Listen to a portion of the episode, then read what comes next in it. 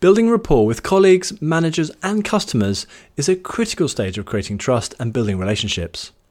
Without trust, you limit what you can achieve at work, whatever your position. Everything becomes a lot harder and takes a lot longer. Instinctively, we all know this. We know how important building rapport is. So I'm covering what is rapport and then five ways to build rapport and connect with work colleagues, which anyone can put into practice. Each of these five approaches really does help build rapport and helps you be more relaxed and confident when meeting new people. These five ways of building rapport are firstly, be the real you. Secondly, turn up prepared. Third, practice positive body language. Fourth, make the conversation about them. And fifth, the power of notes. Definitions of rapport talk about relationships and understanding each other well. Rapport comes from the French verb rapporter, which means literally to carry something back. Having rapport means giving and receiving, of having two way, harmonious, aligned communications. When I have rapport with someone, I feel safe, relaxed, enjoyment, trusting, connected.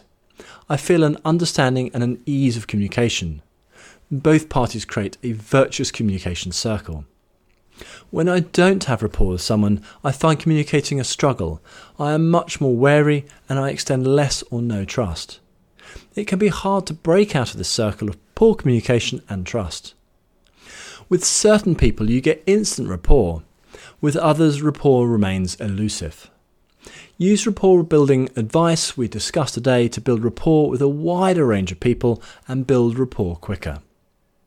The benefits of building rapport in the workplace include firstly, you know, trust is built a lot quicker. Secondly, you get easier, smoother communications with less misunderstandings. Third, you have stronger team working. Fourth, team members are more engaged and excited about working together. Fifth, individuals are more receptive to feedback. And sixth, team members are more loyal to each other. It does not take much to see how these benefits make a big difference to team culture and performance it certainly pays to make the effort to learn how to build rapport at work effectively. My name is Jess Coles. I've had a 20 year management career working in amazing companies like Innocent Drinks, EY, Williams Lea, and many others. If you're new to this podcast, Enhance.training shares people management expertise, resources, and courses so you can become a better manager quicker and help your team deliver a lot more. Do visit us at enhance.training and use the free resources and the free webinars to quicker develop your authentic management approach, build your skills, and deliver more from a motivated and happy team. If you find this podcast useful, please share it with friends and colleagues. The first way to build rapport is to be the real you. When building rapport, I think it is very important to be yourself, to be genuine and to be honest. You know, humans are very good at picking up on acts. Don't be someone you're not. That said, we have so many different facets and different aspects to ourselves. We have our work lives, our home lives, our interests, our hobbies, sports, etc. And then on top of that, we have a ton of things we're interested in and learning about. And you don't need to be an expert in something to create connection through that interest. The wider the range of interests you have, the wider range of people that you'll be able to find genuine areas of common interest. Another way to get better at building rapport is to widen your range of interests or what you're interested in. Again, you can know little about something, be interested in learning more, and use this desire to learn to create rapport. Show your interest and passion for learning more, rather than trying to be an expert or a similar level to the person you're talking to common and shared interest, and curiosity are key to being able to use many of the techniques to develop rapport more quickly and be able to do so honestly. Simply put, people like people who are like themselves, or are like how they would like to be. The second way to build rapport is to turn up prepared. A little bit of preparation goes a long way in building rapport working out one or two common topics of conversation before meeting a particular person will make you more relaxed, more confident, and allow you to start the conversation about something you know they are interested in. This gives you a great head start in building rapport. It is so much easier and quicker to do the research in today's world than it was years ago. A quick look on a LinkedIn profile or a quick Google search on a person will probably give you a few clues to hobbies and interests, personal and professional. On LinkedIn, you can look at what jobs they have done in which companies. That gives you opportunities to create interesting and relevant questions on both. On LinkedIn, you might also find out about some of their hobbies. You can see what groups they have joined and thereby guess at what some of their interests are.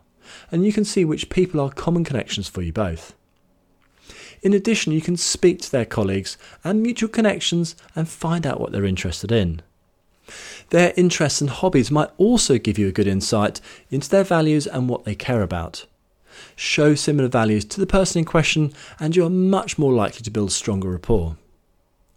Spend a few minutes putting together a few questions to ask to get them talking about areas that they are interested in, and think about what stories that you can share that demonstrate your interest in that area.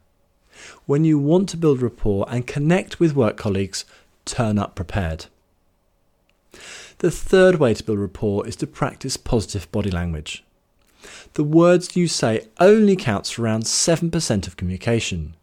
How you use your voice and your body language account for 90% plus. You must pay attention to your own body language and theirs. You know, try building rapport with crossed arms, a frown, and a really bored tone of voice. You will fail spectacularly to build rapport. To build rapport, demonstrating your interest in the other person and what they are saying is a must. You project interested body language, maintain good eye contact, interested facial expressions, attentive posture, encouraging nods, etc. Use interested tones and pace of voice, showing your energy and excitement towards the other person and the topic of conversation. To improve building rapport quickly, consciously use mirroring and matching. You know, match your pace and tone of voice to theirs. Mirror aspects of their posture. If, for example, if they lean forward, you might do the same. If they tap their foot, match their tempo. We all use mirroring and matching skills already. It is part of the social skills we develop. Being conscious of our bodies and how we use them helps us more quickly mirror and match other people, particularly if they do things that we don't tend to use that often. Add verbal confirmation that you are interested and being attentive by paraphrasing, i.e., giving quick summaries of what the other person has said. Ask questions that encourage the other person to expand on the points or clarify points that they've made. Repeat back to the other person parts of their sentence and the words that they have used. Use verbal and body language communication to demonstrate your interest in them and your likeness with them. Demonstrating shared behaviours and values is very powerful. The fourth way to build rapport and connect with work colleagues is to make the conversation about them. Everyone loves talking about themselves and what they're interested in. Use this when building rapport and connecting with your work colleagues, clients, and anyone else that you need to build relationships with. When you've done a little research, you should have a few topics on which you can focus your questions. After giving them a warm greeting, you can start by asking your questions and listening. When this approach doesn't work, then share a relevant story with them. By sharing first, you're extending trust to them. Once you've finished your relevant story about an area that they are interested in, you can ask your questions and listen. Using a combination of these approaches, when using positive body language and a tone of voice that shows interest, nearly always starts a conversation and building rapport. Your aim is to spend more time listening than talking. You know, make them feel valued by keeping your attention laser focused on them. Don't let your mind wander or your body language become less attentive. The conversation should flow back and forth. You'll be sharing your stories and views and then asking questions to give the other person their chance to share and speak. Next, mentally find out what you admire about them. Everyone has something when you look hard enough. Keep that in mind and show your appreciation of them and what they are saying. You know, genuinely compliment and praise what you admire. This is another way to build rapport. Your aim is to get them talking and sharing. Spend more of your time listening than talking. And remember, the more they feel valued and admired by you, the more they will reciprocate and the quicker you'll build rapport between you. Make the conversation more about them than you. The fifth way to build rapport is to use the power of notes. When you meet the person for the second time and onwards, by remembering what you've talked about and demonstrating this, you can really build on the rapport you created in the previous conversations. By demonstrating you remember, you show how important that person and the conversation was to you. You demonstrate you care and you value them. This is incredibly powerful and gives you step changes in rapport building. You know, I feel great when people remember the details of previous conversations that I've had, and I see the effect on others when I do similarly. The power of keeping notes, a few key details of the conversations that you've had, is big. So, whether you use mental notes to yourself or you actually write notes on paper or even update a CRM system, it is up to you in terms of what suits you best and your situation. The more people you build a rapport with, the more conversations you have, the more points you'll have to remember and get right. When it gets to sort of 10 people or more, I definitely start writing down notes. Doing this takes a few minutes after each meeting. Capture two to five points. You know, look at your notes prior to your next meeting with the person. Create this habit and you'll be making a big impact on your rapport building. Enjoy building more rapport with a wider range of people in the workplace and outside. So, in summary, building rapport and connecting with work colleagues is such an important part of building trust and positive relationships. Those that are good at networking, you know, for instance, work hard at how they build rapport with others and how they maintain knowledge of the conversations they've had.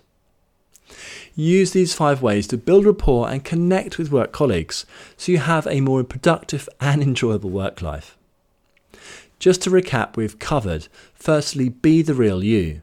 Secondly, turn up prepared. Third, practice positive body language. Fourth, make the conversation about them. And fifth, the power of notes. If you have any questions on the five ways to build rapport and connect with work colleagues, please email me at support at enhance.training and I'll get back to you. Don't forget to visit us at enhance.training and take advantage of all the free content available to you to help you be much more effective at work. Thanks very much for listening, and I look forward to speaking to you again soon.